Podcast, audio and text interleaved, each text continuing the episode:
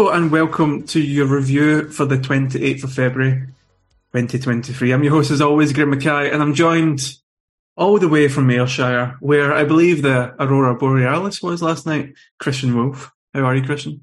Yes, the Northern Lights and things in the sky. Um, apparently, Graeme, I'm well, thank you. Um, the, the, they're going to be more clear tonight between nine and eleven. And a wee peek behind the curtain for the listeners. It's now nine oh eight. And, I mean, with our usual length, I might have five minutes to pop out and see this natural phenomenon at the end of this recording. So yeah, I mean, it was it was really kind of uh, fascinating just seeing, seeing it all popping up on Facebook from all over Scotland. It seemed to be people were posting pictures. It, it looked really cool. And green lights on the night that Celtic won the League Cup. I mean, what, you wouldn't have... You wouldn't have, couldn't have planned it that way. No, or no, probably not, because I'm not religious. So, so how was your week, Christian? Did you get up to anything interesting?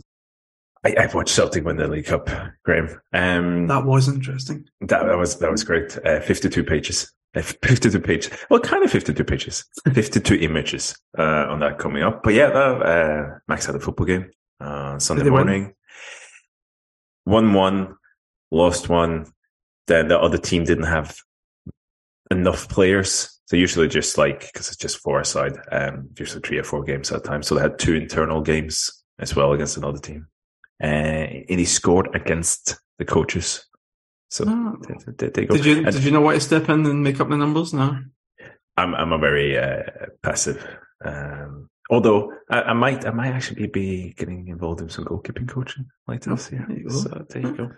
Um, and then yes, uh, then straight to a soft play birthday party uh, right after that uh, with both my boys, and then back to the League Cup final. So yeah, it was very stressful all day yesterday, but it was it was good.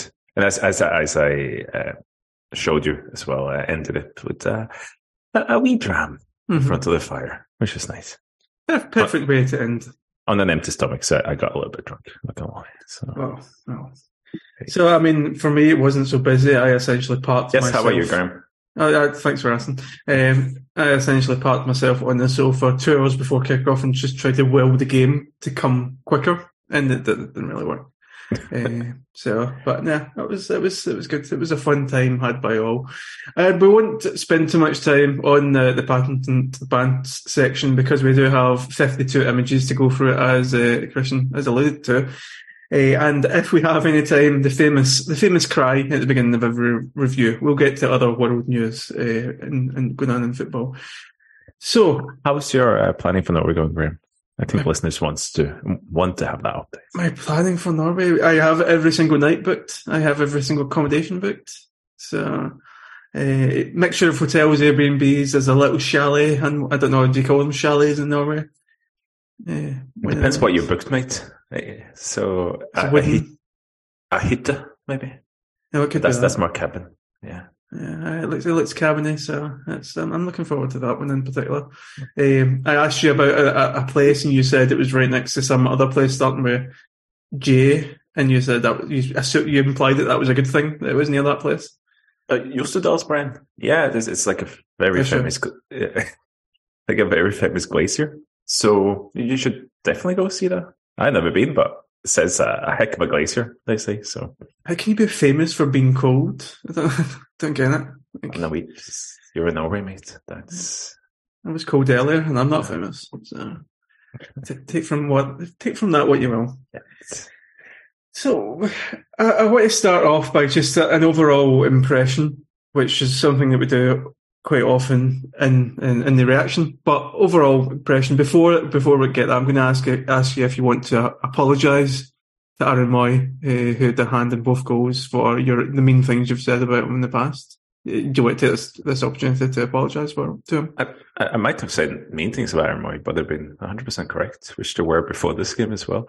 I, I can't believe you're jumping in agenda. He's point number ten, right, of a very carefully laid out agenda. You just, just just jumped to it. I thought you um, might want to apologise. I'm just I was just putting it out there just in case you wanted to say sorry. I think everybody should apologise to me because I was absolutely correct in what we can expect from Aaron Mooy. Mm-hmm. Which we'll, I mean, which we'll I, get back to. So I, I was neutral throughout, so I mean, I didn't really have a, a dog in the race. So, um, but no, oh, I mean, oh, it, it, it, Aaron Mooy had an interesting game, and, and he was he was, I think, part of. Um, he, he was involved in a lot of things, and he, he's popping up on a, a lot of these images. So, but no, overall on Aaron Mooy, he was ended up exactly what I expected an Aaron Mooy in the, in the League Cup final game to be like, and overall. I guess I can go back to the, the, the interesting is, and yeah, we got fifty-two images, so we'll deep dive into this. But I did think overall it was one of the derbies, you know, over the last maybe two years now, where Celtic has actually managed to, in large part, play the way they wanted to play. Mm. Into... We'll come back to why it worked, and we'll come back to why it was a bit scary at times as well. But I think overall, I, I, I think I sit with a, a more, I feel more comfortable after that game. Okay, tried to strip out, uh, we're actually winning, but there was a lot of positives in terms of the way Celtic approached it and the way they managed to create chances. And then there's, I think, a completely diametrical way of playing from formations as well. So I think overall it was, uh, I'm pleased, like from, from a tactical point of view. Again, we can get into it, but it's such a really, really stark contrast to the tactical setup from Rangers as well. And I, I don't think they've ever maybe been as crystallized as, as this before in this game. So that's that was my kind of jumping off point question before we get into the, the brass tacks. We we spoke last week, and everyone spoke in pods, and it became this kind of like uh, perceived wisdom that they were definitely going to do a man-marking job in Callum McGregor. It was going to be that four four two diamond out of possession with Kent sitting on McGregor, and it just I was shocked. Like I, I was, I was actually sitting in disbelief watching that first half. The amount of space that Callum McGregor had. Why do you think? Before we get into kind of like the the min- minutiae, why do you think? He he had abandoned that idea. Like it, it seemed to be absolute madness. Can I first raise the point that you are now completely one of us because you're shocked at the man marking setup of the opposition in, in a derby? I Your mean, derby. From someone coming from where you know Barhead, that's I don't think he can ever return. Oh dear. Um, so so yeah, no, no I was the same because. Beale had, had set it up that way in, obviously, in the last derby. And mostly, if you if you look at Rangers in the few games where they, some of the teams are trying to play out from the back against them, like the Hearts game, especially a few weeks ago. Hearts, like Kent was doing the same thing. He was pretty much in the middle until Rangers went two nil up, and then they went to like as a four three three. So, yeah, so one of the things I was pretty much, surely that's where they're going to set up, but they didn't. And, you know, image one and two kind of shows this as well. Whereas instead of going with the two strikers and Kent behind them, they kind of replicate. It's actually a, kind of slightly more reminiscent of what Rangers did under Jar and Beale in, in Europe, where they, they did this. They had the front three, and then behind that they had, you know, the midfield three. So, so, so Kent was on the left hand side. It was it wasn't in the middle, and the only player who was kind of, kind of nominally marking McGregor was trying not to laugh, Lundstram, and and also then you're kind of asking the player in in the middle of that midfield three to jump up. Right, and to kind of make sure he doesn't get that space, which I think only St Mirren have tried to do that way. They had a mid, you know, the middle of that midfield tree jumping up uh, to do that. But then again, as we talked about before, with those teams, they had five at the back and one of the centre backs jump up, so it it's kind of becomes a bit of a two four four. So no, it didn't work. And well, I, I was going to say. Rangers' pressing and that block did not work. And there was a, I think it had to do with the way they tried to do the system, and it had something to do with the players they actually had within that. But no, same with you, Graham. Like that's, it was a weird one because it had worked quite well in the last derby, and I'm, I'm really not sure why he, why he would set up like that. Speaking a little bit with Stephen about it, and I think, I'm thinking maybe did he want to try and by having two, like three in the forward line, maybe dim up a little bit for like Celtic's inverted fullbacks, like like St Johnston kind of tried to do, and keep them a bit wider so you know you could protect that space. But what really just happened was that there was so much space between the lines, between the forward and the midfield line, and the midfield line and defence, and the way they tried to make that like four three three work with Lundstram as the one who had to run a lot. I mean, I could have told you that. It's not going to work. So, mm. I, I, one of the, the things that I loved about the, the final is that the, the Beale narrative has collapsed. You know, it was going to be so um, mind-numbing to hear if, if they'd managed to beat us, and the Beale narrative would have been going off the charts. It, but it's clear that, again, just before we get into it, I just want some overarching questions. It's clear um, that Beale will want to have a kind of system, like a style of play, the way that Ange has his own style, that Beale will want to have his own style. Do do you do you think it's ever going to be something that we would need to worry about going forward? And is the the style that he's tried to adopt today, will that be a lot more um, harmful against us when he manages to bed in the signings that he's made? When Raskin, for example, is going to be in the Lundstram position instead? Will it be much more effective uh, when they get to that stage? I, I touched upon this on the preview and this pod last week as well. I think from what we've seen from him so far is he is very, very direct in possession. And I've kind of started to call them Red Bull Rangers in terms of they just want to go up the, up the pitch really quickly with direct passes. Keep lots of players in the middle of the pitch, um, and not care too much about playing out. It's more about kind of creating situations where the other team is maybe not quite organised, or you can win the ball high up on positions pitch. So you can create chances from that rather than you get the ball up and then you win them back, really. Um, and that can be effective. Right, it's, you know, as you know, like Red Bull is, is a team that has, I think, worked quite well against opposition of a better quality who kind of wants to push up and when they wants to play out against you. And, but you may struggle. I think you saw this with Jesse Marsch's trying to bring this to, to Leeds specifically, whereas pretty good against the better team spot. You know, uh, against teams that kind of sit a bit more back and don't come out, you know, they, they really struggle. And I think this type, type of football really struggles. So I said before, like, it's, it's probably not the worst matchup against Celtic and Celtic's system. And yeah, if, if you can fine-tune that and make, yeah, you'll create issues for, for Celtic in those on-off games and you might do pretty well in Europe, but I just highly doubt you're going to win the league with it. Because I, I think that over, I know Beale's like been winning games since he came in, but overall, like their underlying numbers are not any better than Van Bronckhorst, and I just don't think this type of football suits dominating a, a league completely.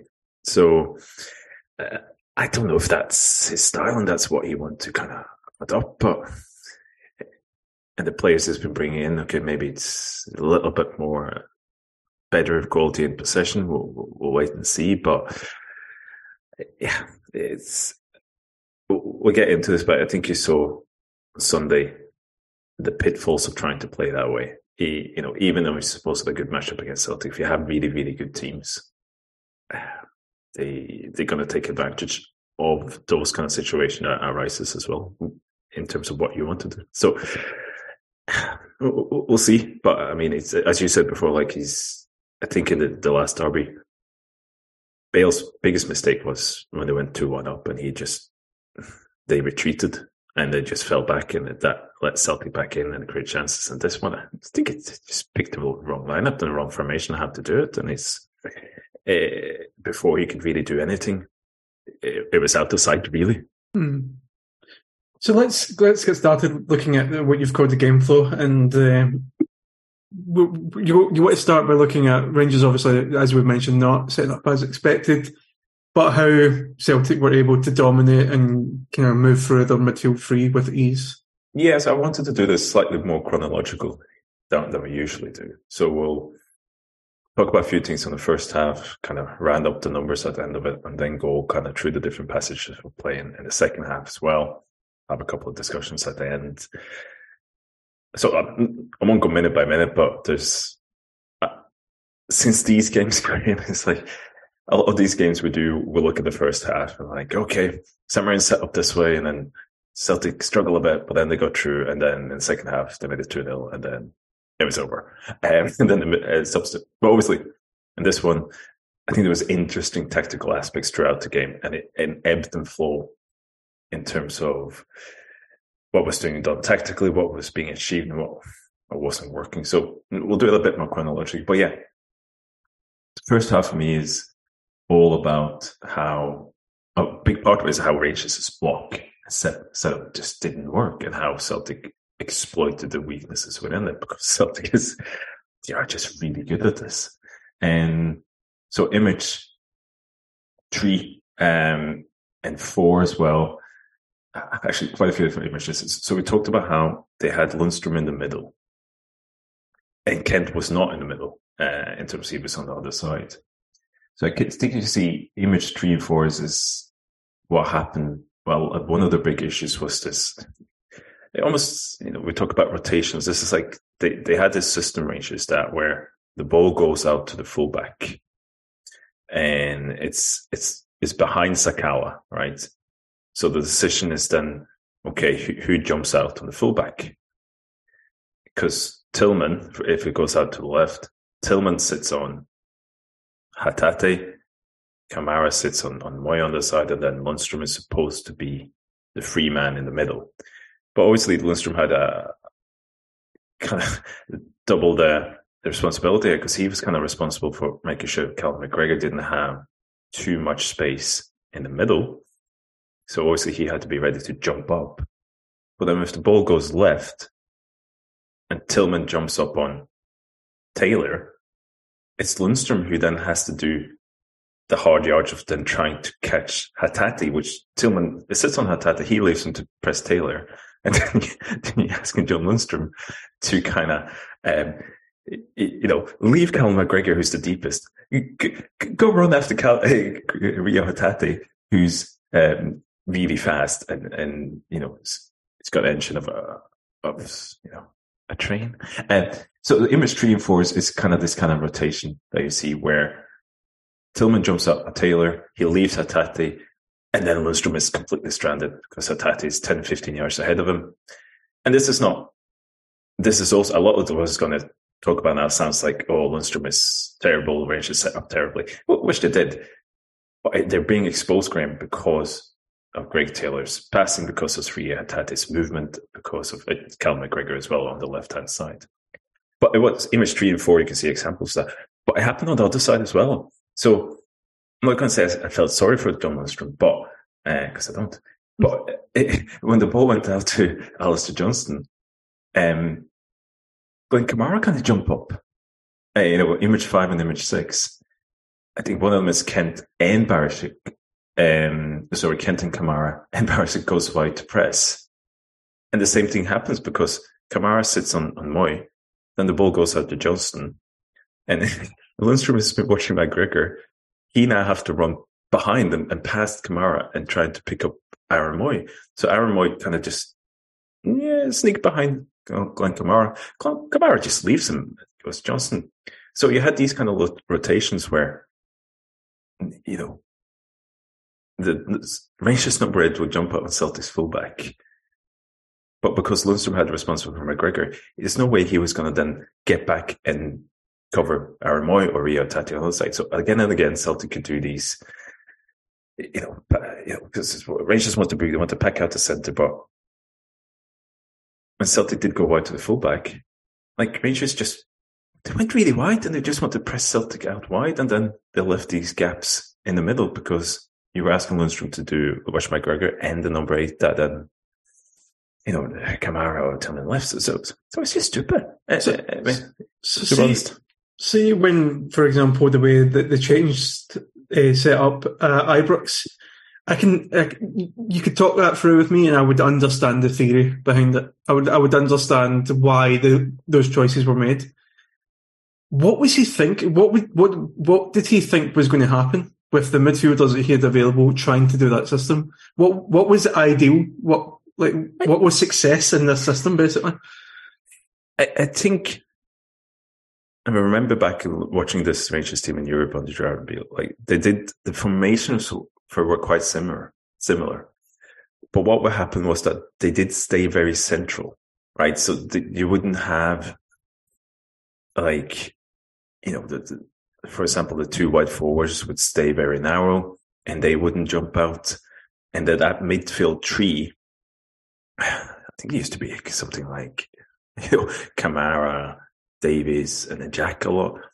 They would stay very close to each other, right? They, they were, you know, the three of them very close to each other, so they kind of had each other's, you know, you know, covered. So in those situations where, you know, Kamara went out and pushed wide, you know, you had Davies coming after and Jack coming after. So I, I presume it was something to do with that, and then maybe kind of stopping Celtic's fullbacks from coming inside and doing that, but they were just kind of dragged all over the place.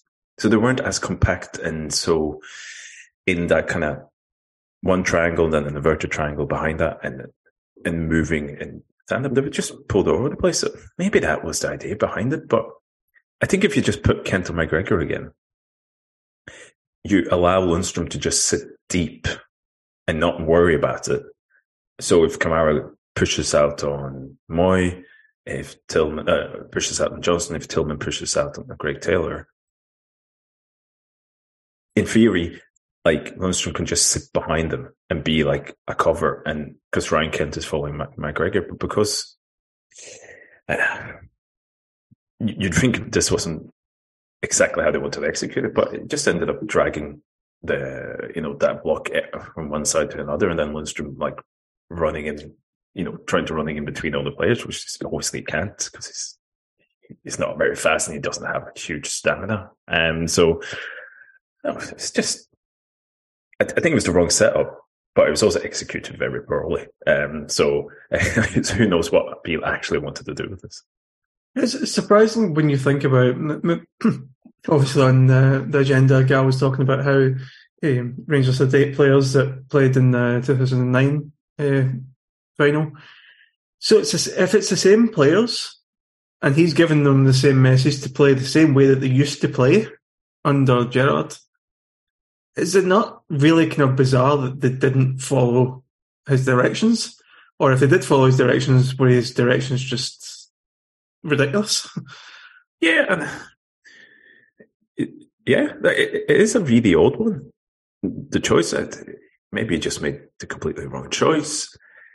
You know, you can say, okay, he's, he's only back a few months, but it's not like he's just in the door either. So, yeah, no, it's, it's a really weird one, Graeme. It's, it doesn't really, if you look at it, it doesn't really make any sense in terms of doing that. I mean, jumping a bit, in the second half, Kent actually goes back um, into the middle and, and watches McGregor. You don't see it as much because it's, it's a very different kind of half of football, and it's, you know, there's there's not that many scenarios where, where Celtic kind of plays out in that way, and then you know, the substitutes comes in and it happens. But at the start of the second half, it's back to what was at the Ibrox. So you kind of go, there's definitely been an adjustment at halftime there. There's, he says like, well, this isn't working. So, but I mean, it's his fault. He picked the players and he put them there. So, and we'll get back to the individual players in that midfield tree because none of them were great at all. Rangers, but yeah, it's it's another it's another wee mistake for the for the Beale man.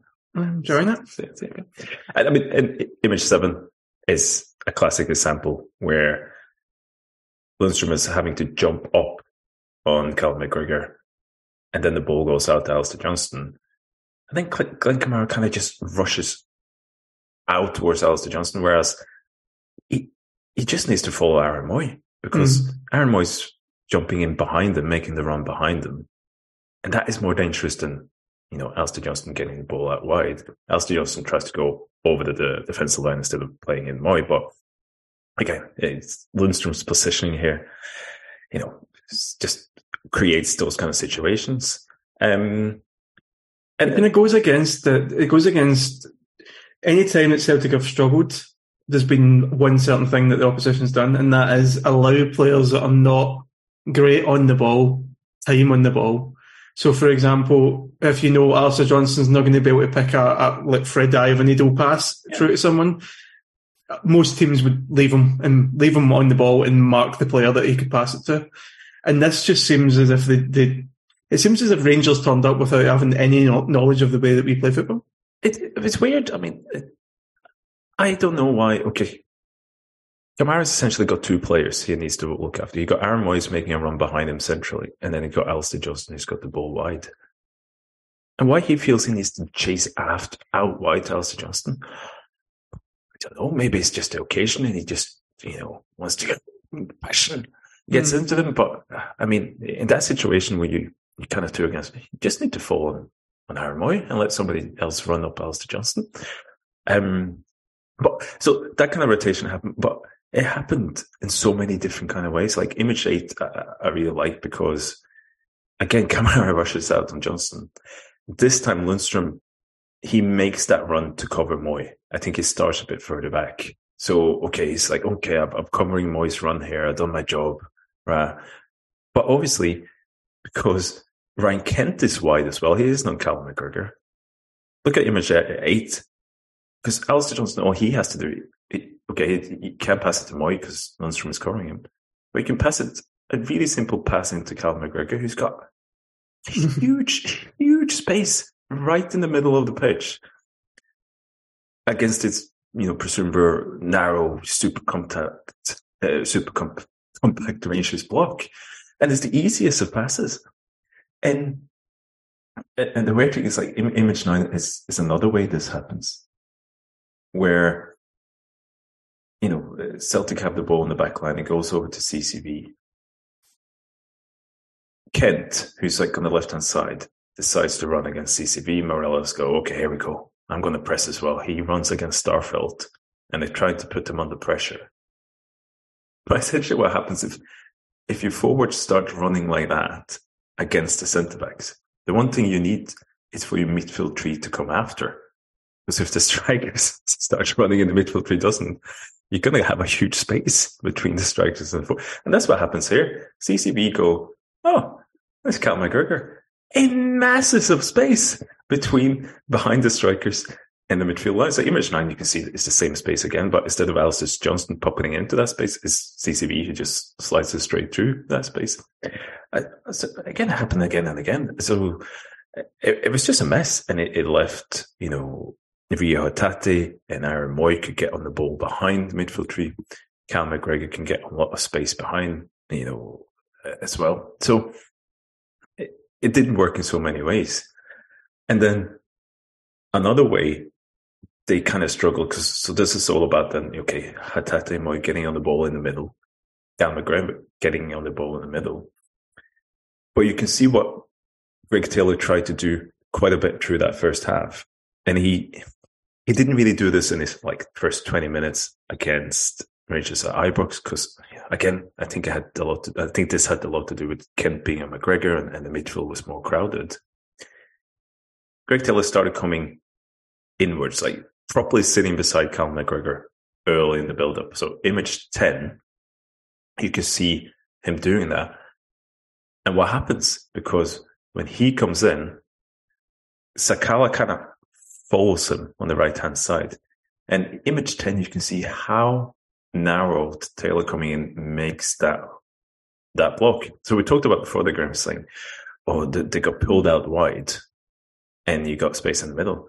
But I think this is almost opposite, whereas, I mean, there's six Rangers, the front six Rangers players are, the, like Morelos is most advanced at just at the edge of the centre circle. And then Tillman is probably the least advanced at this, you know, the edge of the center circle in, in Rangers have. But vertically, they were like, you know, pretty much the width of the centre circle as well. So they're essentially giving up too much space uh, at wide. So image ten, and then you got image eleven after. It's like, and what happens here is that Taylor comes into this circle. Carl Starfelt's got this huge space on the left-hand side. So when Maeda drops and receives the ball, Taylor, who's starting his run in the centre circle, he's got that lots of space to attack because Tavernier has come up high to follow Maeda. Greg Taylor just goes straight into that space uh, to do that. And again, this happened a few times. Image twelve is another uh, example of this happening. Taylor goes inside, opens up huge spaces for Hatate wide. So now he's two on one with Maeda against Tavernier. Um, and I thought there's a whole sequence there in terms of image thirteen to sixteen. You can see this playing out in, in a whole attack. So image thirteen, Taylor again moves centrally. He gets a nice pass from Carl Starfelt, who, if you don't have time to discover it later, I thought Carl Starfelt was actually, he did well on the ball. And mm. I think that's one of the things that we needed from the Celtic centre-backs, to kind of at least have a, a little bit of calmness and stepping up. And I, I know Starfelt has a swipe at the course of the second half. He, he misses, but he did well on the ball. And he did as well as we needed him to be. And he he, he played a part in this as well. So image thirteen is is a, is a good illustration of that. Hat- Taylor moves in centrally. Nice pass from Starfelt. Then he sends it out wide to Hatate. But This is, I thought this is really nice in how everything interacted here, because image fourteen, what's essentially this happened? Taylor sends the ball out to Hatate, where you can see that Maeda has made an inwards run mm-hmm. to almost to the D. So he's pulled Tavernier away from the right back position. Taylor sends the ball to Hatate, and then Taylor just makes the run into the space that Tavernier has left because Maeda has pulled him away. Um, so that's image thirteen and fourteen, and fifteen and sixteen is again similar. Taylor inward movement opens up like Starfelt passing the lane, the passing lane straight to Maeda, and then Tavernier Tavernier have, have to pick up Hatate now inside because Hatate's kind of just ghosted away from the Rangers midfield tree, and they've lost him again.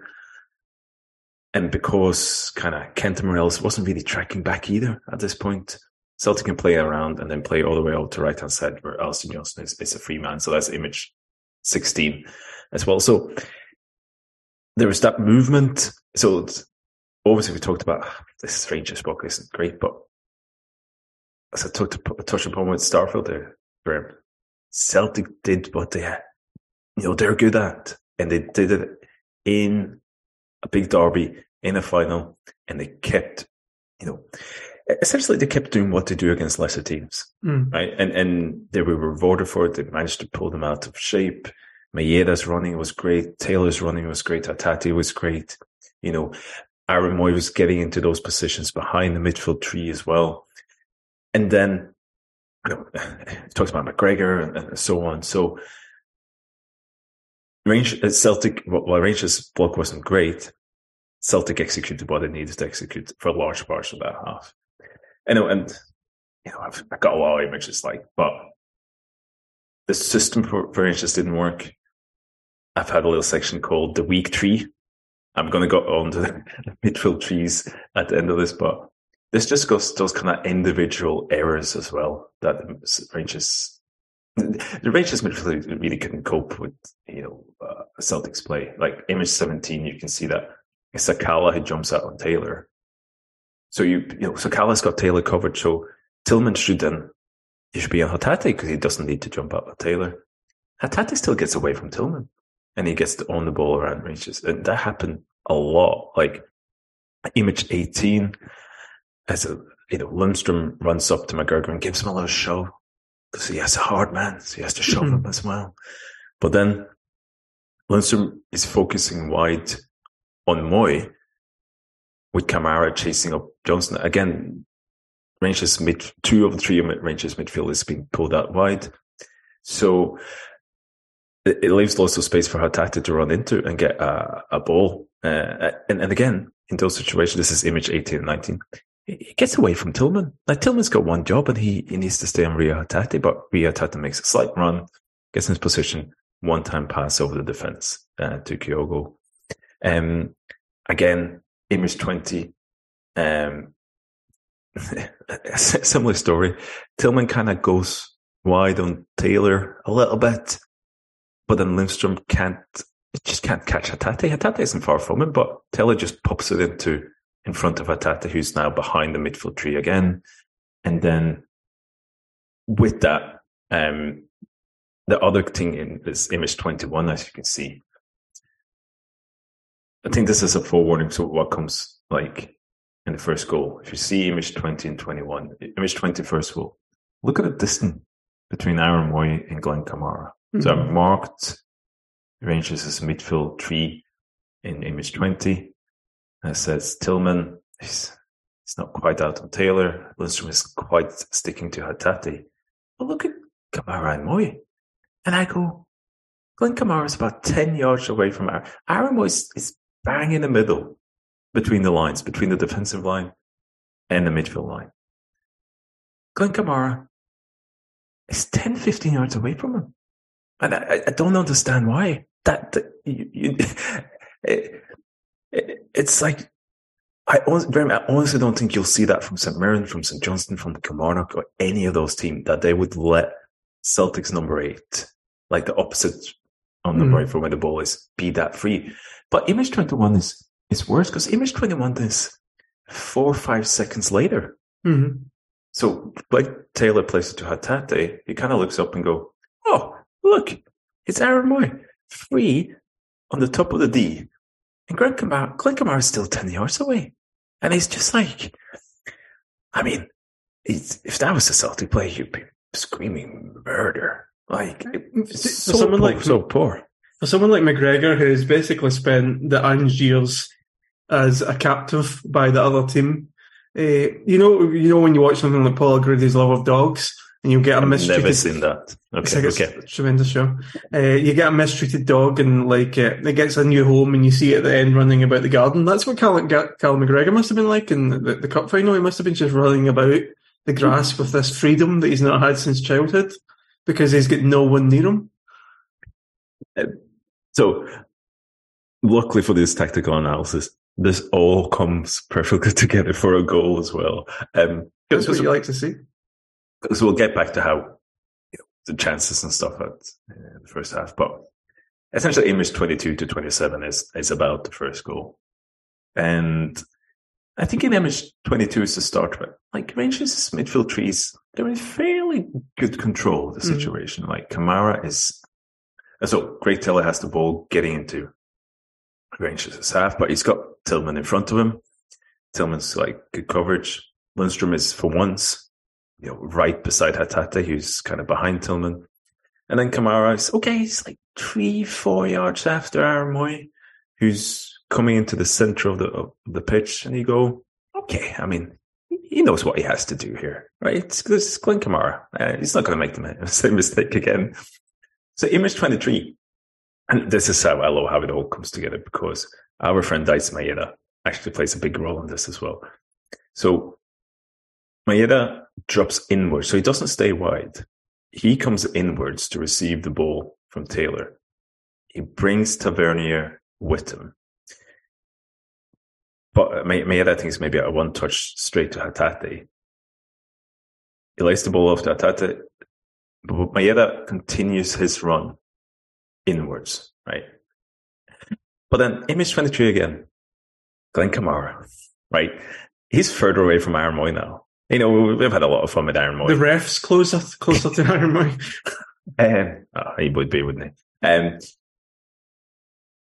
Aaron Mooy can come and stand. He can take that position up between the midfield line and the defensive line.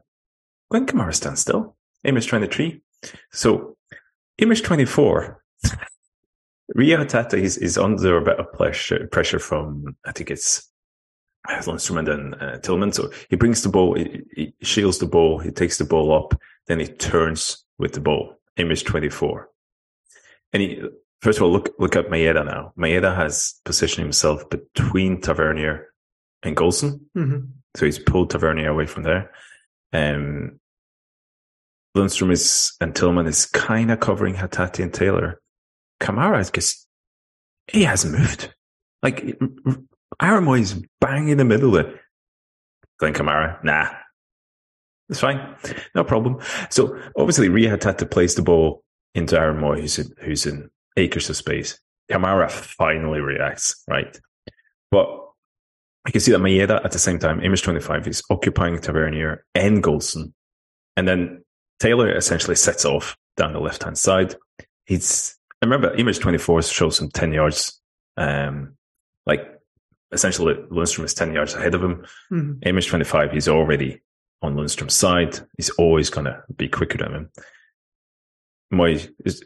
Kamara finally re- reacts, but it's, you know, it's way too like Aaron Mooy looks up, and yeah, this is the situations. Aaron Mooy is very good because it's it's very good on the ball when he can face the goal in the final third in a better space, runners behind him. I think he's always going to pick the right pass, mm-hmm. and he he picks the right pass here. It's, it's a really nice pass to Greg Taylor, and then as you can see, image so image twenty-six, you can see.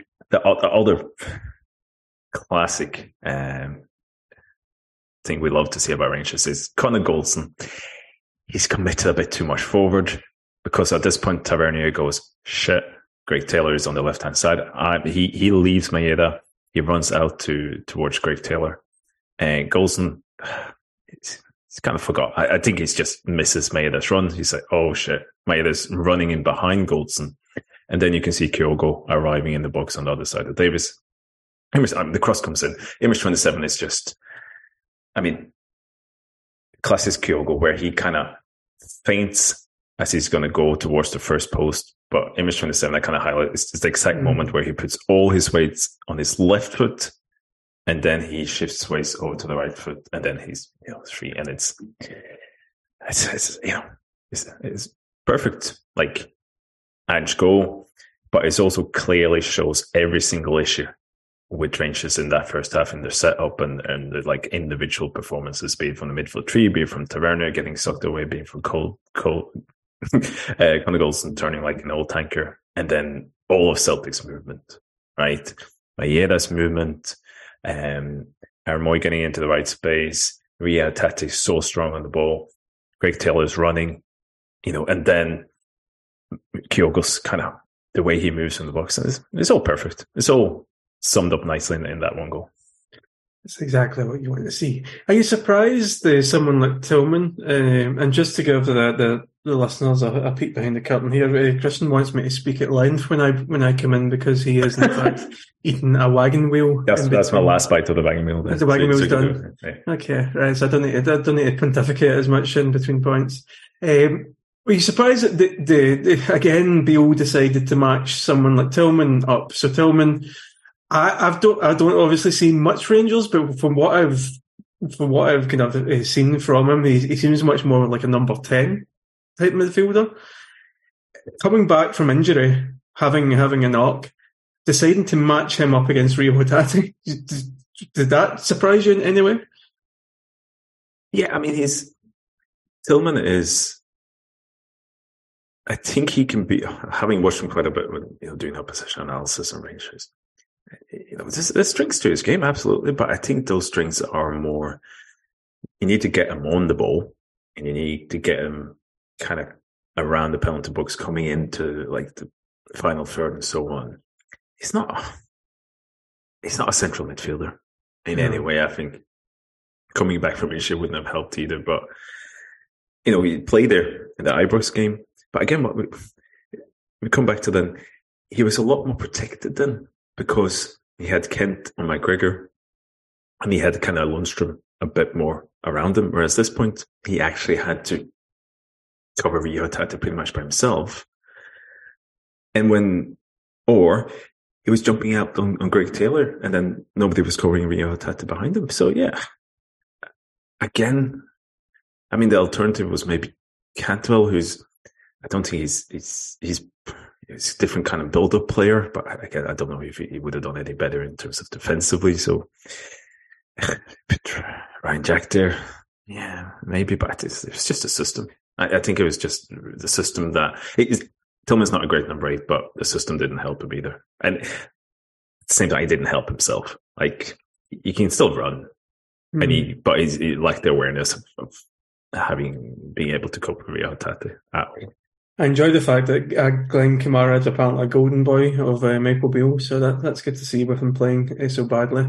But you wanted to finish the first half discussion by, uh, by looking at some of the game stats uh, and what you're calling Rangers is uh, chaos, Paul.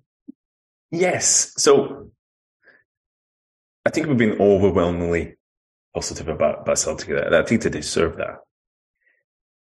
If you look at the, the stats themselves, right, so, I mean, overall in the game, Um, Wyscout had an X G at one point nine to Celtic, one point one to Rangers. Instat had about two point eight to Celtic and one point three to Rangers. So I think it's Kyogo's goals, it's the way they were valued was maybe a bit there. But essentially, you're talking about, you know, it's, it's roughly lining up with just, just the, the actual goals. Interruption. Yeah. Uh, it, so am I right in saying that Maeda's kind of swing and slight miss would not go on the X G? No, it wasn't. It wasn't on X G this time. Oh, okay.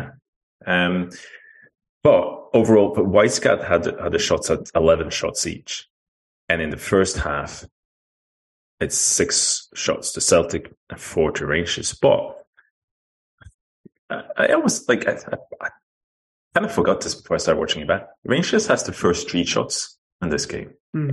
and four of Celtic's six shots in the first half comes from the thirty-eighth minute to the goals. So at that time, it was, uh, I think it was three turn shots to Rangers. So that's, I think what happened, like what we've seen above, I think Celtic was really good in possession. They were really good at breaking down Rangers' press and getting into it.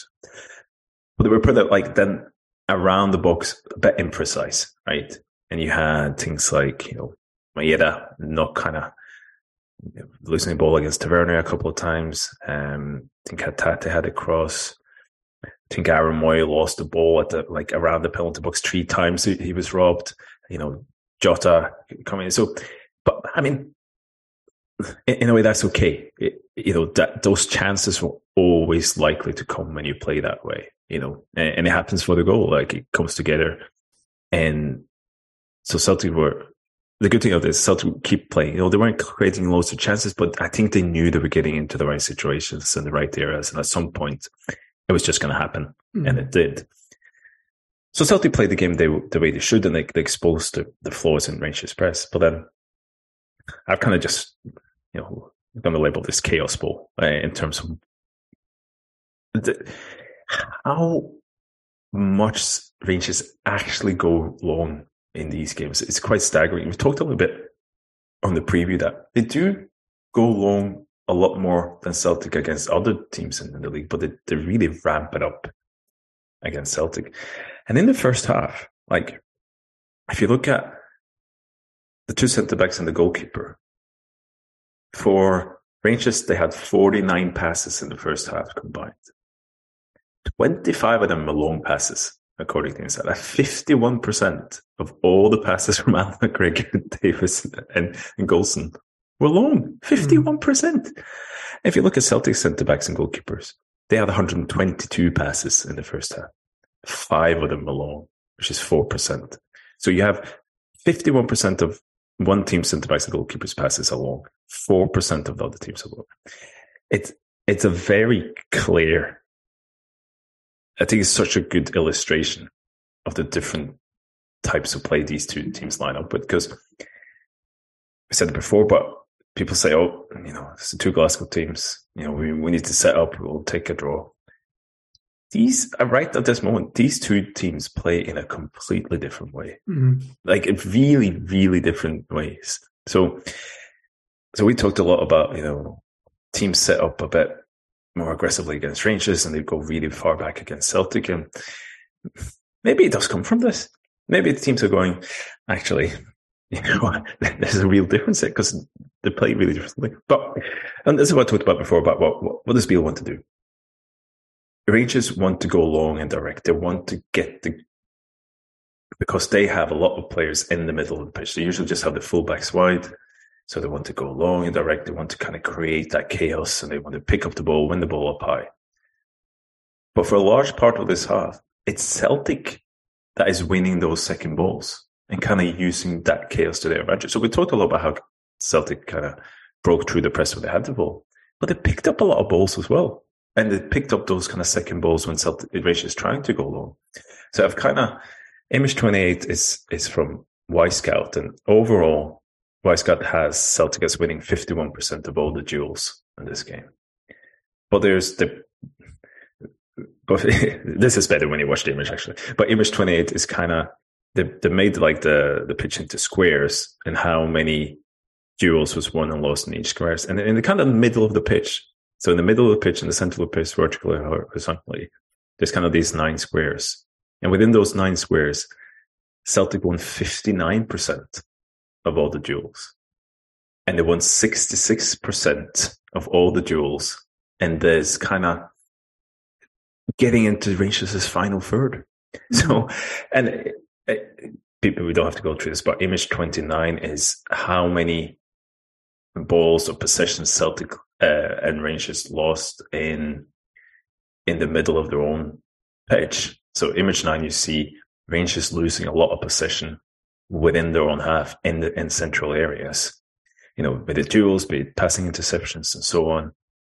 As you look at Celtic in image twenty-nine, they hardly lost a ball in that area in their own half, a duel. So Rangers wanted to go long to create this kind of chaos and win the ball up high. But for a large part, the opposite happened. It was Celtic winning the ball high in these kind of areas and Rangers not. And then image thirty is, is, is slightly similar, but it's showing where the teams won the ball. And you see the first half, Celtic is winning the ball in Rangers' half a lot in the middle of the pitch. Rangers is hardly winning anything there. Um, so, again, that kind of it, image thirty-one is kind of like an example of how this happens as well. There's, I think there's a clearance from Rangers.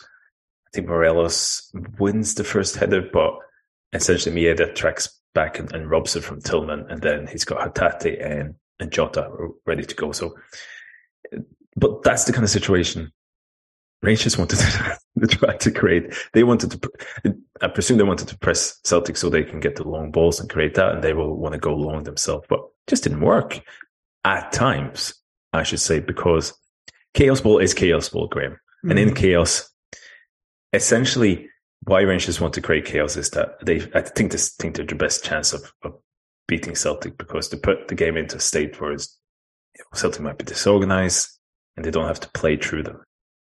And watching it back, there, while I don't think they won as many duels as they wanted and wasn't as effective as they wanted at all, I did count four times where Rangers do go long and that they get a pretty good chance or a good shot off in those. So chaos ball wasn't working until it kind of did at times. So after thirteen minutes, um, they go long, they win the second ball, and they create a situation to get a corner, and then a very good chance after the corner. I think that's the shot that's blocked by C C V. And then there's a period of about six minutes, twenty-fifth minute. Sakala is on the end of a really long ball. He cuts back, and that pass is caught out by Taylor. He gets the corner. twenty-eighth minute is, a, is another counter with that long ball. And this is where Starfelt block Sakala's cross. And then Celtic gets the goal kick. And after thirty-one minutes, Rangers has a huge chance. Uh, and it comes actually initially after a long ball. And Celtic kind of win the ball back. They, Rangers then win the ball back. I think it's Kamara who beats Aaron Mooy in the air in the middle of Celtic's pitch. That's the crossing for Tavernier. And C C V just gets his foot on the ball and trickles outside the post, and they get three corners in a row from that. So there was a period of that half where the Rangers are getting more shots than Celtic, and they're, they're getting by far the bigger chances. And they did it by going long. So sometimes, but I think this is what happens, like sometimes when you play this really, really direct way, sometimes those kind of transitional moments, if you want to call them that, uh, where they can do a counter, Celtic's a bit disorganized, sometimes they fall for you. Sometimes they don't fall for you. I think for a large part of that half, they, the balls kind of fell for Celtic. Sometimes they fell for Rangers. So But as I said before, like Celtic doesn't overtake Rangers in shots until the, the very end of that first half. So I think that's the intent of Chaos Ball. And but it is kind of saying, look, we're not going to beat Celtic at their game. We're essentially not as good. We're going to create this chaos, and hopefully, you know, that creates the situations for us to kind of take advantage of it. Um, and they did get some chances, but they, they couldn't take advantage of it. I think that, that big chance that you mentioned, winning that corner, uh, given I decided to go for a wee wander around the house because uh, I was nervous, so I missed it completely. I just heard that they get corners back to back when I get back to my seat, but for some reason that that, that and the um, Tavernier free kick just outside the box in the second half, that's when I went for another wander. Um, see, so I'm going to see the Tavernier free kick. Um, I actually checked FootMob app for that because that's about a minute ahead of my yeah. ahead of my stream. So I was like, I'm just going to check. I was like, that's good. I don't think we're going to score. Um, Kristen was probably wondering why I was so attentive because I was coming over and saying, "No, what are you up to?" What are you up to? Just because I wanted to avoid the game. You're not the man I married. But I'm going to I'm going to jump use that as a jumping off point for one of the questions that came in because it was about Sakala mm. and the problems it was causing because that chaos ball up to the right wing was something they were hitting quite a bit, and it was giving them a bit of joy, as you mentioned. So this is from Martin. I don't know if it's Martin Frail. It's Martin with a Y, anyway. No, it's not Martin. Then. No. Martin with an I. Oh, is he with an I? Yeah. Um, so he says, uh, good morning, Glasgow Celtic champions. Good start to the, the, the email. The, the cup win celebration was dampened slightly due to a disagreement with a family member over Greg Taylor. Family's getting torn apart by Greg Taylor. Yeah, not this um, family. So, yeah. Can you ha- can you have a look at his performance yesterday, please? Is he caught out of possession repeatedly, or does Sakala's pace cause all fullbacks problems? Was he exposed second half as Hatate and Maeda started to tire, or was he underperforming and slack passing all game? His ball in for the goal was a massive moment in the game. My v- my fun vacuum of a rel- of a relative believes he's poor at defending and a barrier for moving on to the next level. Be interested to hear your thoughts. I mean, I don't think it'd be surprising to hear my thoughts. Anyway, Greg Taylor has the, the miss in the second half when he loses the ball against Sakala. So uh, that, that's a big one. I think we'll get back to that that period as well. I know. It's, Greg Taylor is one of the best players on the pitch in that game. And I think I've tried to explain why in terms of how integral he is to, to the way Celtic play, uh, how he releases the ball when he needs to, when he goes into the middle when he needs to. He's so clever. He he sees the moves, and that left hand side is just, it's honestly ridiculous. With him, McGregor leaning that way, Hatate, Maeda's running. It's but what about in particular? Just, so, but yeah, in terms of part? so the defending part, I, I do think in terms of the way Celtic plays. So, so Greg Taylor is asked to be high up on the pitch as well. And he inverts, he's high up the pitch. So he's not going to be in that left-back position. So the, one of the things that the Celtic in those kind of cases will be vulnerable against is if you can hit a direct ball in that space, if you win the ball high up, when Greg Taylor is high up, you know, there's going to be space there.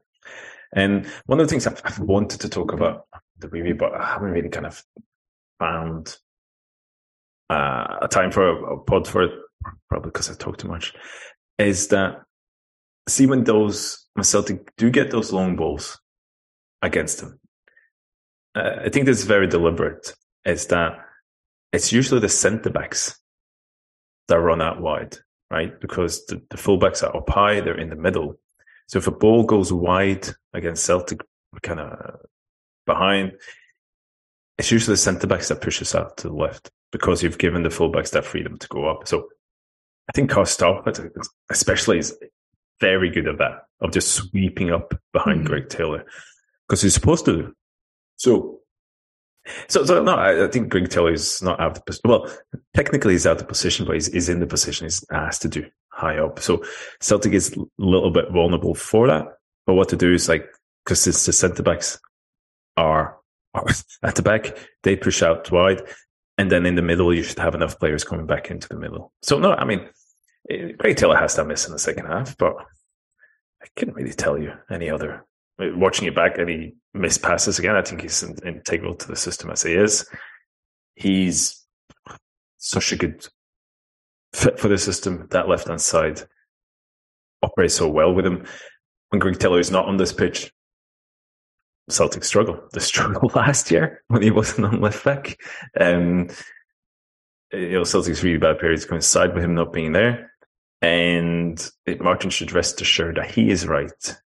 And the barrier to Celtic taking the, the next level is, is definitely not Greg Taylor. Uh, I can assure you that. I'm just trying to figure out what kind of family arguments are worse, things like Brexit or having to argue about Greg Taylor. I mean, I'm, I'm just... Greg Taylor, I say.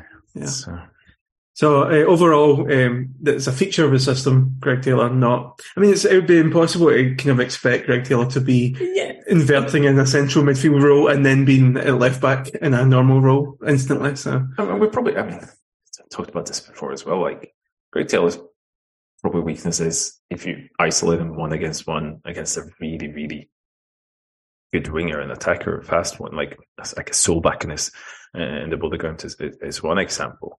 Um, I don't really I think of a single case of that this season where he's kind of been exposed for that. I think that's something he's, he works on, but you are a bit just, you know, exposed for, for long balls like that because of the nature of the system. It's, it's always going to happen. So... Yeah, no, it's, don't worry about it, Martin. That's what I'm going to say. You're yeah. right, Martin. You enjoy Christmas next time. Can... So we're sixty minutes in. We're sixty-six percent into the pod, and we're at, we're not, are we at half time? oh, well, we're getting into the second half now. Okay, it's... let's let's talk about the chaotic starts in the second half.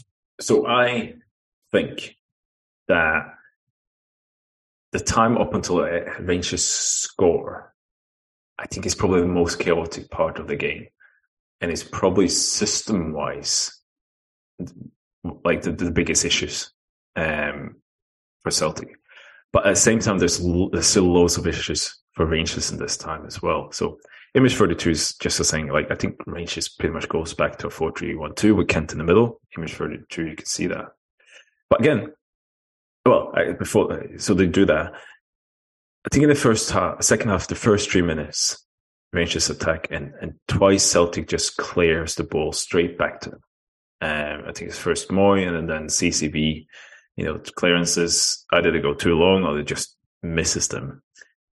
And then Alistair Johnston loses the ball in a very dangerous position in his own half as well. So I think that lenses it to like that kind of chaotic start.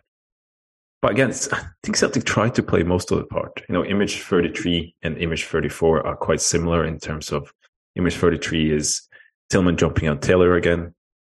Taylor releases Hatate, and he gets from away from Tavernier. You can see the space Alistair Johnston has uh, on the other side. Image thirty-four is Kyogo pulling Connor Goldson all the way out from his block. Kyogo gets the ball from Taylor. He lays it off to Reo Hatate again. Again, Alistair Johnston has huge spaces on his side. So image thirty-three and image thirty-four shows you that Celtic is still trying to play. They're still kind of exploiting Rangers' issues. The second goal, so this is a really key part of the... That's what I can't say. This is a really key part for me because I think a lot of this game, for all Celtic's good work, a lot fall down on... We could have fallen down on two attempted interceptions in midfield, and one missed and one made. Um, so in the fiftieth minute, this is image thirty-five and thirty-six. So Celtic have had an attack. I think Rangers gets a free, quick free kick, and they send the ball out left. Um, I don't remember the player this, but essentially what Callum McGregor does, and I think this is one of the few things he did wrong in this game. He's Cal McGregor is in the middle of the pitch, but the ball goes out wide on Celtic's left-hand side. He goes full pelt, and he wants to get to that ball before it reaches the Rangers player. But by doing that, he leaves the whole middle of the pitch open. And Cal McGregor just misses the ball. Rangers player turn around, and in the middle now, you can see in image thirty-five, Ryan Kent is in acres of space because Callum McGregor has vacated that. So he misses that interception. Aaron Mooy is about five, ten yards behind Kent.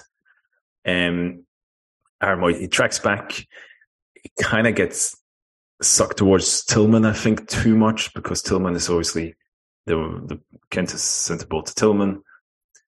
Tillman is running against, you know, Celtics. There's three Celtic defenders left, and you've got Sakala and Morelos in the middle. So I think Mooy just needs to concentrate on Kent, but he goes towards Tillman. Alistair Johnston have had to kind of cover the run of Morelos slightly behind C C V. But when Morelos stops up, Alistair Johnston and his...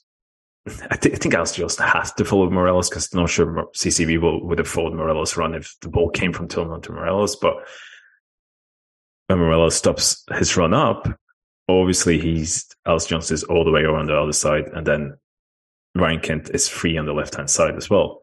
And that this is the chance that ends with Rangers hitting the post mm. and then Sakala, you know, missing from a tight angle. That's a huge chance.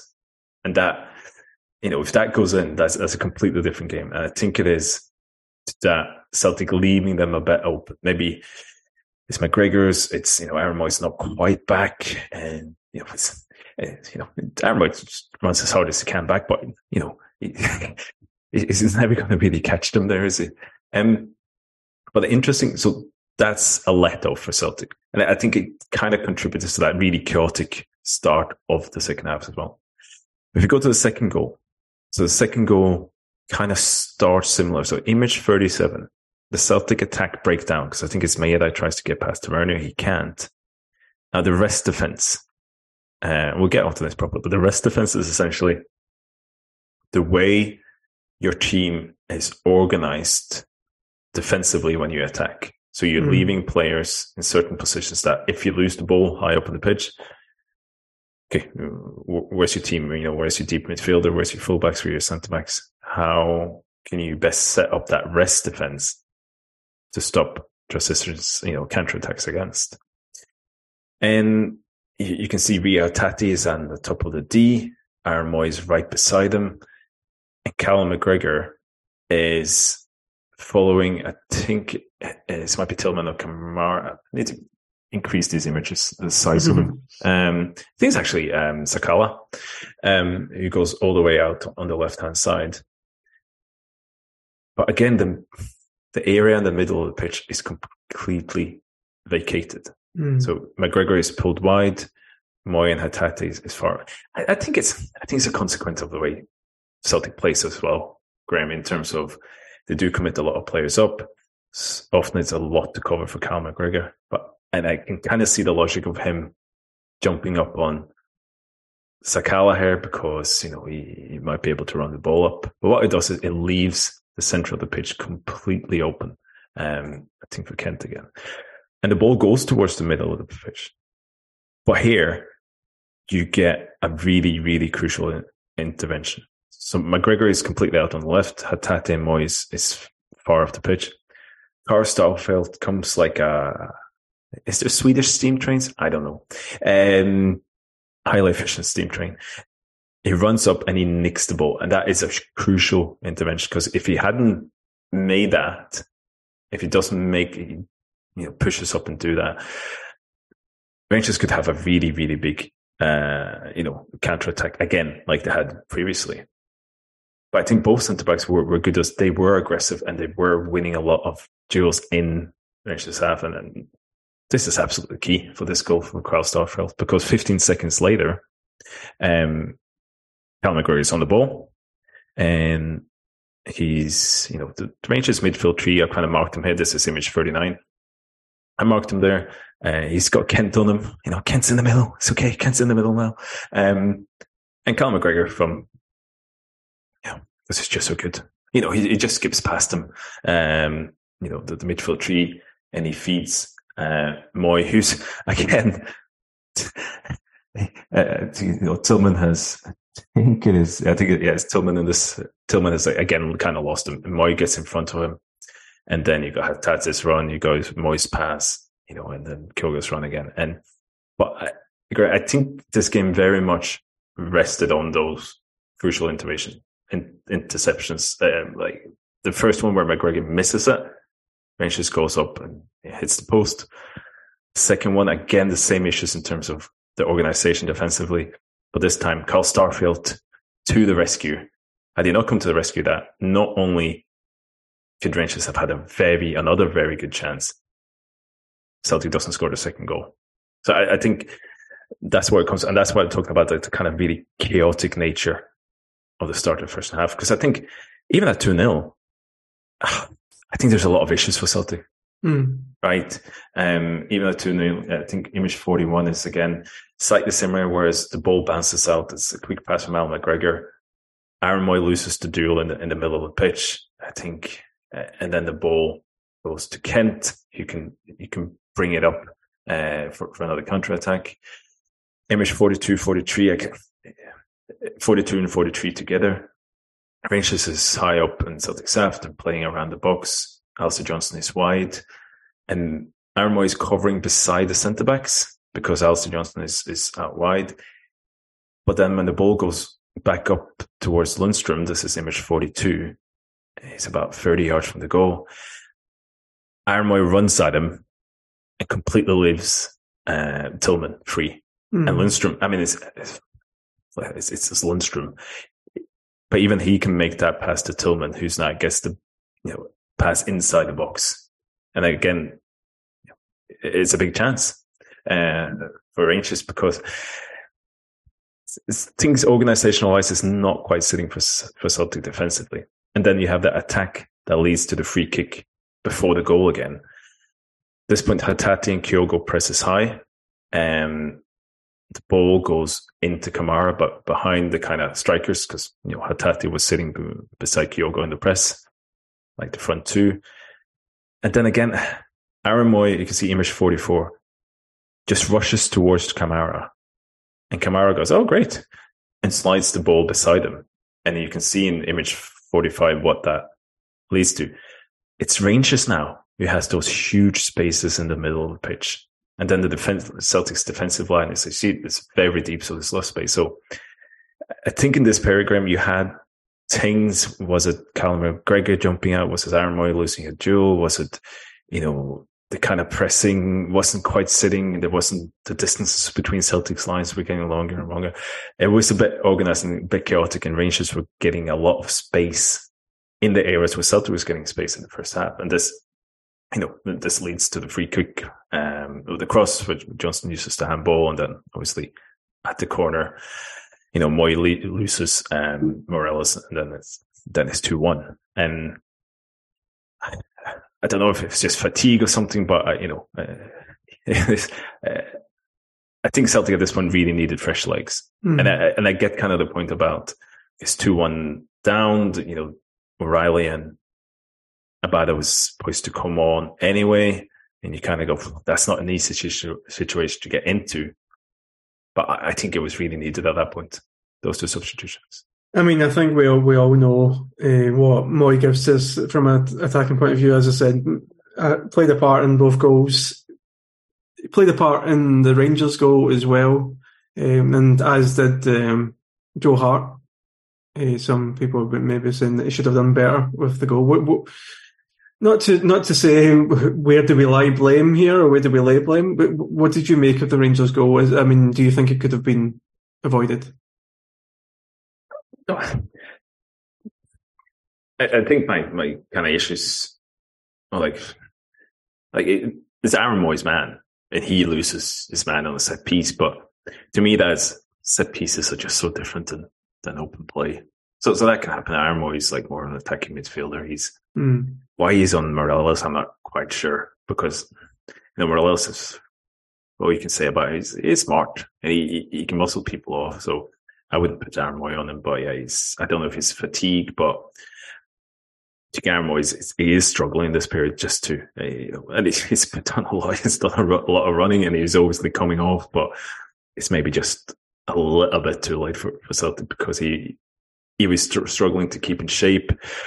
In the shape, the rest of the team probably didn't help too much either. But it, I think when Rangers tried to play this way, this kind of chaos ball, as I say, they kind of got it into the rhythm there. Uh, yeah. So Joe Hart on the goal. Mm-hmm. I mean, I I don't think Joe Hart's technique is, is great there because he kind of falls down. I don't think he spreads himself too much. He's kind of just collapses, and he, you know, the kind of Joe Hart you, you think you know would just rush out to Morelos and just make himself make himself really big. But you know, we'll get back to Joe Hart. But um, I think Celtic needed a change at this point. So we are fast running out of time. Um, I want to get to the, your later points. So maybe talk about how the kind of we lose control, we wobble for a bit after it goes two one. What happens there, and how do we correct it? Yeah, a little bit. I think. Well, I think when, when the subs come on, Celtic actually I, I think they had a decent start. First of all, you know, this image forty-six shows you it's, it's the four four two press. Um, you know, so O'Riley goes into the middle of the pitch beside McGregor. Hatate is still up beside Kyogo. And I think overall in this period, the block is, and the kind of organised defence from Celtic is, is better. And it will just block as image forty-six uh, show here. Work quite well. But I think what creeps in at this point is just individual mistakes rather than the system being thrown. So, talked about the Greg Taylor uh, losing the ball to Sakala. So that leads to the Tavernier free kick. Then Callum McGregor misses a pass, a really yeah. bad pass in the middle of the pitch again to Cantwell, the seventy-fourth minute. And then there's one a little bit after when Abada, there's a clearance when uh, I think from Rangers cross, so to clear it. And Abada kind of, he jumps over the tackle from Barišić. And because he does that, it's it sets up a big chance for Rangers with, I think that's Ryan Jack's shot that is blocked by McGregor. And then Greg Taylor just gets onto the ball before Tavernier can, can you know, get a shot off from, from the rebound there. So, but it's almost a little bit more personal mistakes uh, than a system thing. And then also from, from the seventy-second to the seventy-ninth minute, Joe Hart goes long four times, including from one goal kick and two free kicks. And he also does it on the eighty-sixth minute. And Celtic lose possession the first, like, three times he does that. Uh, three times he does that. Um, they lose possession. Like, to get a throw-in, Joe Hart sends it out for a throw-in. Celtic get two free kicks against. And it was interesting, Ange's quotes, because he was asked about this, and the T V coverage afterwards, and he was asked about, did you go too much direct in that period? And he said, and he kind of says, well, I kind of leave that up to the players to, if they feel the need to do that. And then he said, eh, it was maybe a bit long, he said, but, you know, he said, it got, it got us over that sticky patch. And I think looking back, I thought, oh, there's going to be lots of long balls there. It wasn't really. It was more hard going long in, in those three, four times.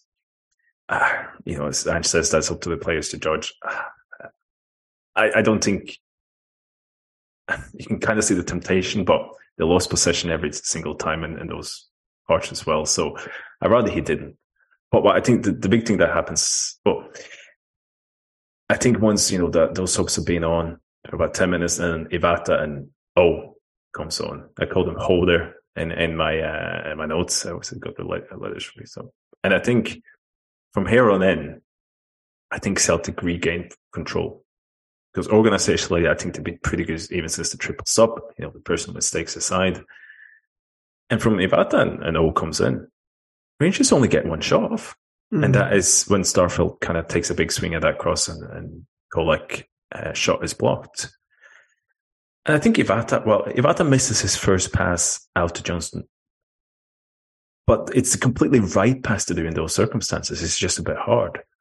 And I, I think from like the eightieth minutes, you really saw the benefit of those fresh legs coming in as well. Like image forty-seven and forty-eight is, you can see that it's Dice Maeda. Um, it's actually a ball from, I think, Ben Davies all the way over to Tavernier on the side. Maeda is quite high up, so he, he can't cover Tavernier. Matt O'Riley is kind of... You know, he he's quite far behind. You know, he's he's in the middle of the pitch. Callum McGregor is a lot closer to Tavernier. We see image forty-seven and forty-eight. It's Matt O'Riley who makes that huge run to run up Tavernier, and you know, covering that ground, the ball goes out to Sakala. Taylor, you know, sniffers the ball out, and O'Riley helps keep possession.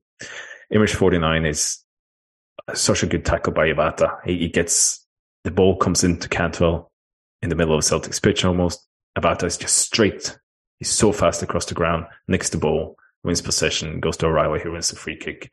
And Image fifty is just what happened with uh, when Maeda went off. Um, you had that actually really nice kind of call it double pivot, but Ibata and McGregor in the middle, and then O'Riley pushed up uh, alongside O in the press. And see that four four two press again, Image fifty. I think it worked. Mm-hmm. You know, I, I think I think you know, eighty-six minutes is Hart's last long pass up, and while Celtic win the ball. What happens when Joe Hart, Joe Hart wants the whole team up, right? He just wants them away. But, I mean, simplified, what happens is that Celtic push all the whole team up. But if then, if you lose the ball up there, you know, Rangers gets the throw in eventually after that. Tavernier throws the ball over the whole midfield line. And then Rangers get a throw in in Celtic's final third. And that leads to the situation where it's, it's a kind of like ricochet where Barišić almost, I think the ball goes through Barisić's legs in the Celtics penalty box. So it, uh, it's a bit harsh blaming that on Joe Hart as well. But I think apart from that, it didn't really go along. And apart from that, as I said, there, there's after Ibata and, and O comes in, Rangers got one shot off and it's blocked. So but it felt horrible, Graeme, watching it, mm. looking back. The last, the latter part of that second half, I think Celtic were more in control there in the first part of that second half. So, and, and in the end, obviously, you know, right to the end, you get chances. Alistair Johnston, again, talking about somebody who's using his strengths here. Like, he stops Kent twice, two really good tackles on Kent. Like, the first one, eighty-eight minutes, it's just delicious when mm. Kent tries to step over and Johnston just pushes. And that... That is what Alistair Johnston is good at. He is, we talk about Alistair Johnston and Greg Taylor, like this is probably the one thing Alistair Johnston is better than Greg Taylor, like facing up one-to-one in those duels, because he's, he's really, really strong for that. He is a defender first and, first and foremost. Can, can and you, see, you see, yeah.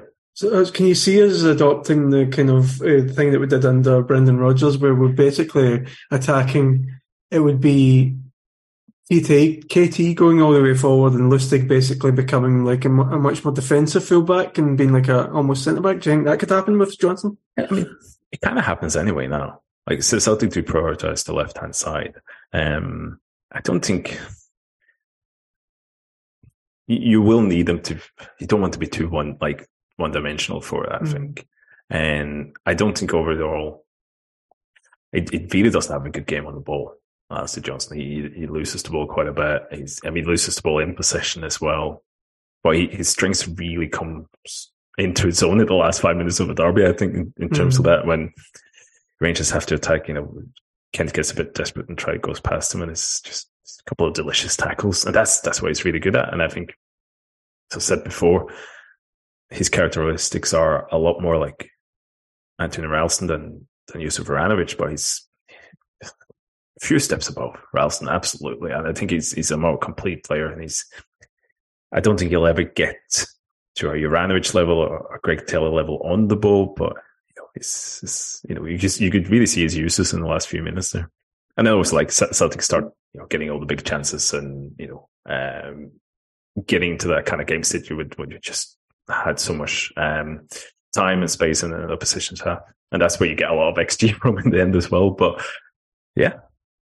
So we, we've, we're moving into the last five minutes here. Do you want to cherry uh, pick? Uh, it's going to be a bit more than five minutes. Sorry, Claire. But, um, um, yeah, that's just a little recap in terms of second half shots.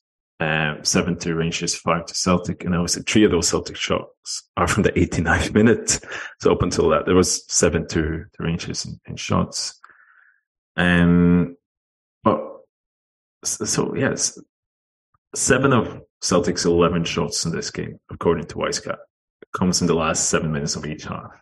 Um, but as I said, only one shot against Celtic after Ivata and O comes on, and the other three shots after the Morelos goal is a more personal mistake than, than Celtic doing anything kind of wrong.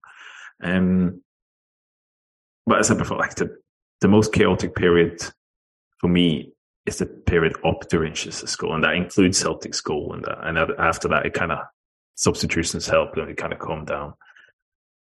And if you look at that, I wanted to, you know, we talked about the centre back stats.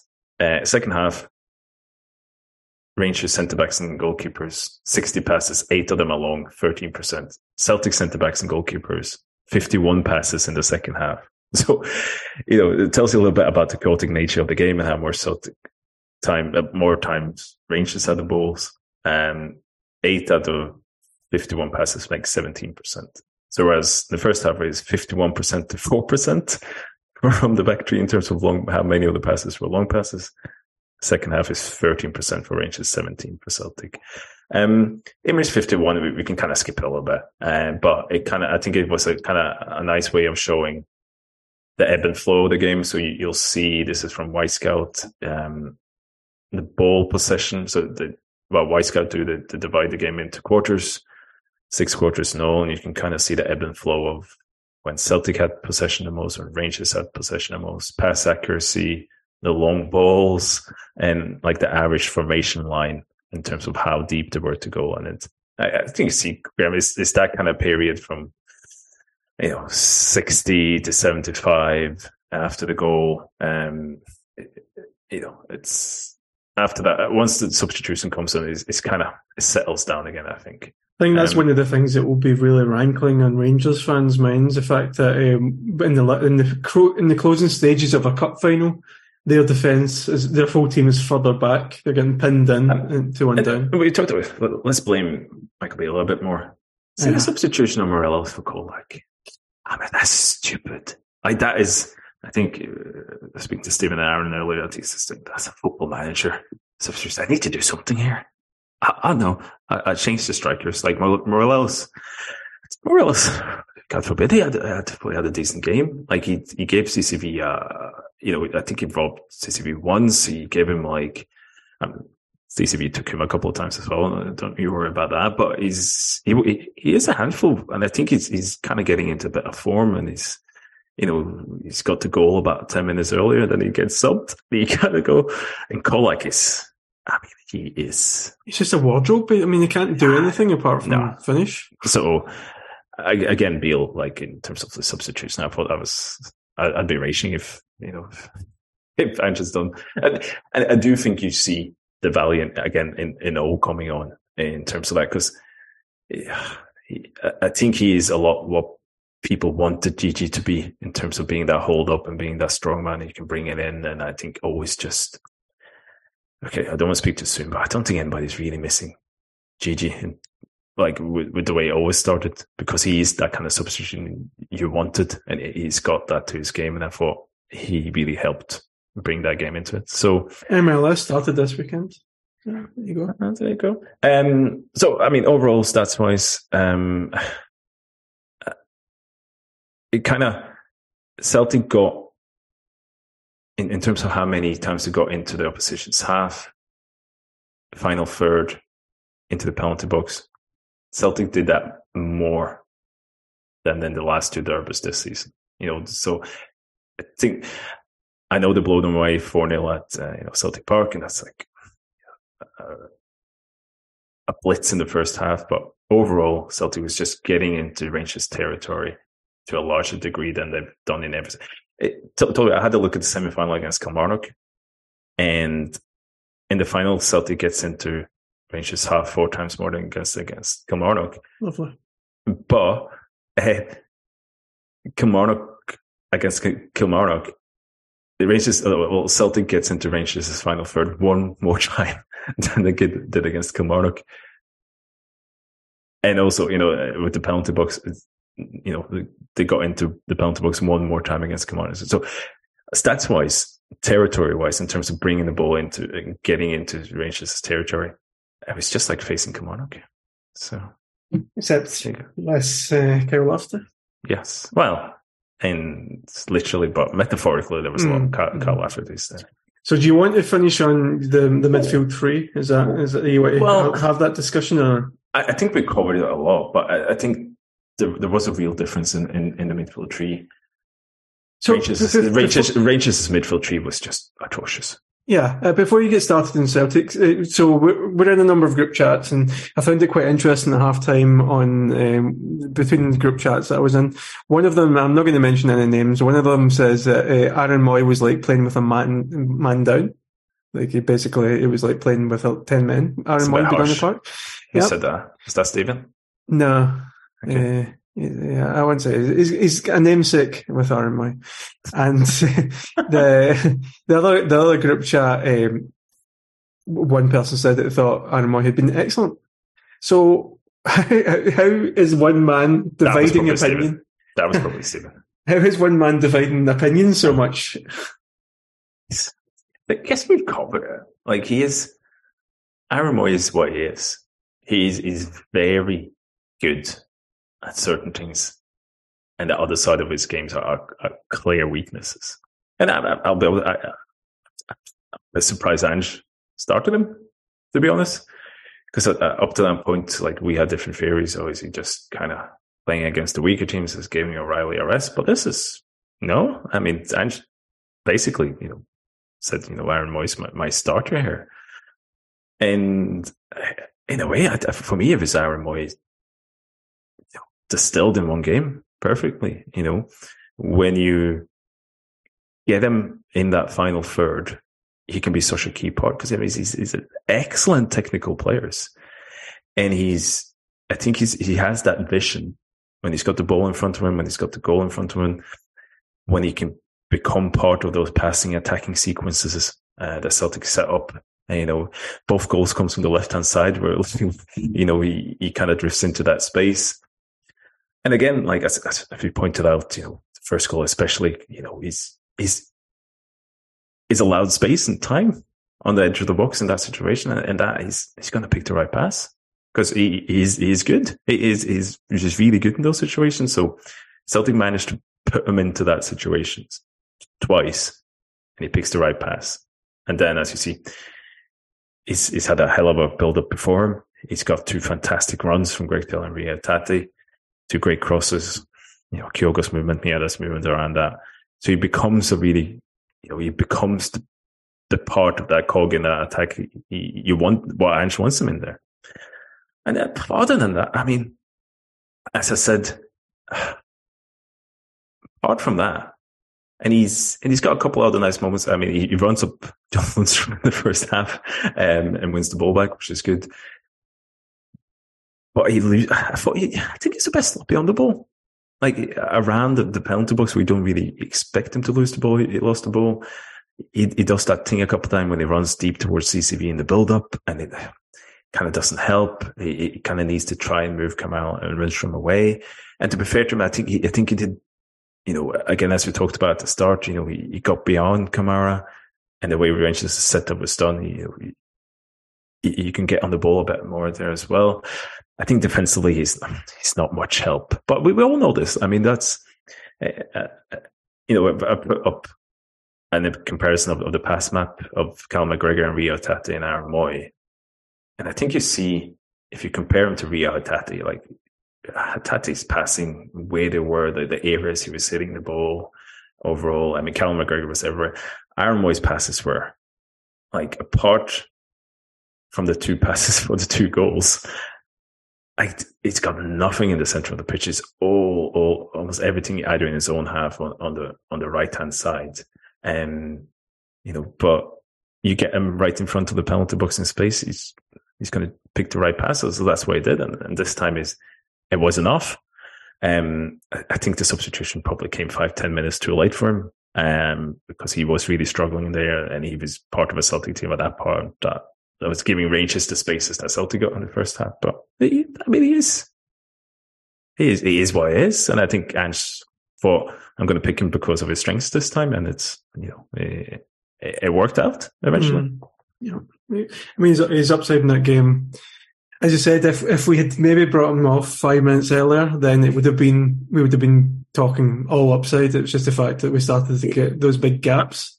I mean, true to form, I would still have picked Matt O'Riley. Because I think I think O'Riley sees those passes as well, and uh, hears them. I think he is in those positions, and I, I think he gives you more defensively. Um, uh, right, but there you go. You know, Uh, Ange Postecoglou might know more about football than us, Graham. Is that, there is that possibility. I really sees dead people walking about like regular people. I feel. So that we're getting we're getting the, the go home sign uh, from Claire. We got oh, to that about ten minutes ago, to be I, honest. But uh, I, I've closed that chat. That's fine. That's, if you don't see the go home sign, then you don't need to go home. I think that's.